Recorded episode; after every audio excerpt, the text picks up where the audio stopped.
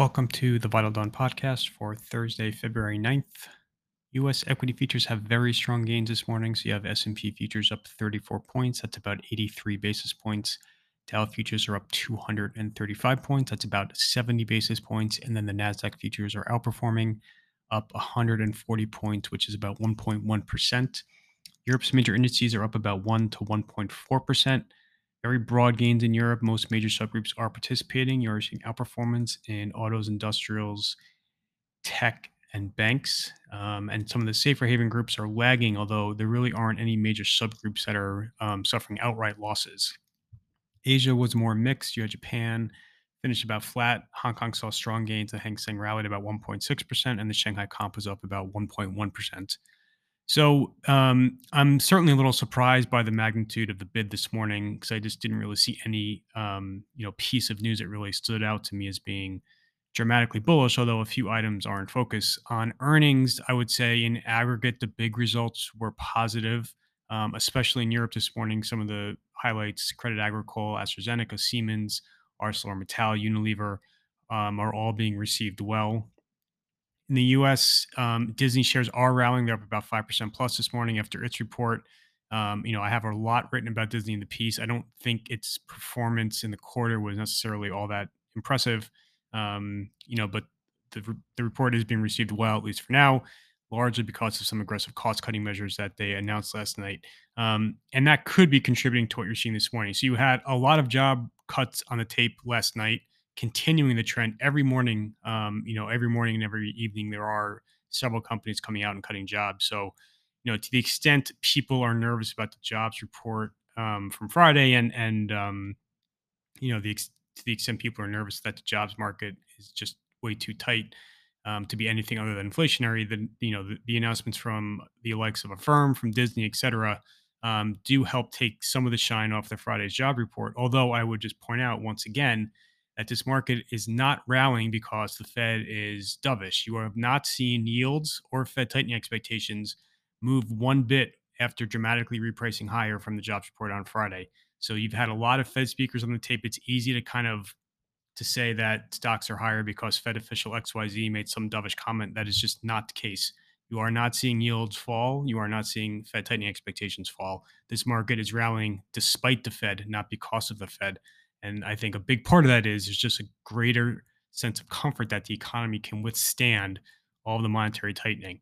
Um, Germany had its CPI out this morning for the month of January. Um, you know, if if people want to point to one thing, this is probably it. So the German CPI fell below expectations for the month of January. That's dovish. That's positive.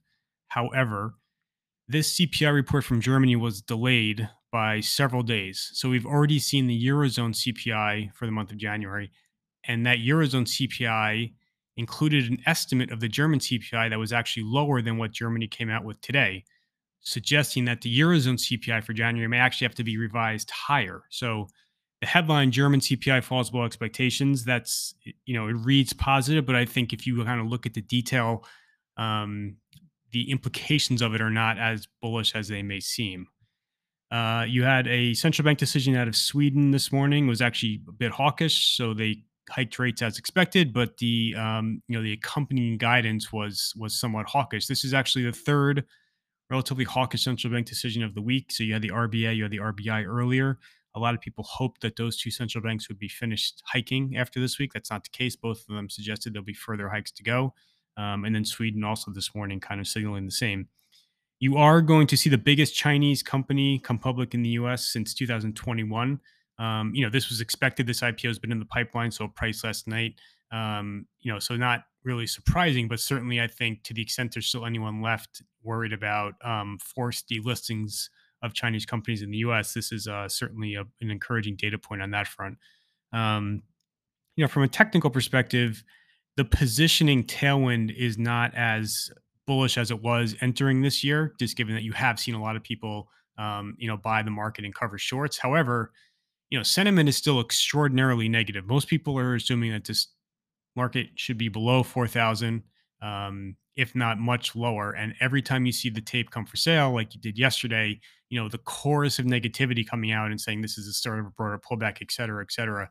All of that is working um, in the market's favor. So this deep reservoir of negativity, um, it continues to act as a circuit breaker for sell-offs.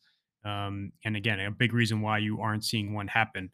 Uh, my view on the market is the same. I'm a little nervous in the near term about some of the inflation data that we're going to see coming up. Um, you get the Michigan inflation expectation numbers tomorrow, and then next week it's a very busy week of inflation data, including the CPI. So the Manheim index that came out Tuesday morning for January showed a relatively large uptick in used car prices. Um, and I'm a little nervous that you're going to see a similar pattern play out with some of the upcoming inflation data. I think disinflation overall still has a lot further to go, um, but it won't be a linear process. And so, again, I'm just a little anxious about um, some of these upcoming numbers, you know, coming in a little bit hotter than anticipated. But I still think dips should be bought. Um, I've been talking about kind of a dip down to 40, 50, but this market really trades like you may not get it and my medium term optimism um, you know continues to kind of creep higher um, each day.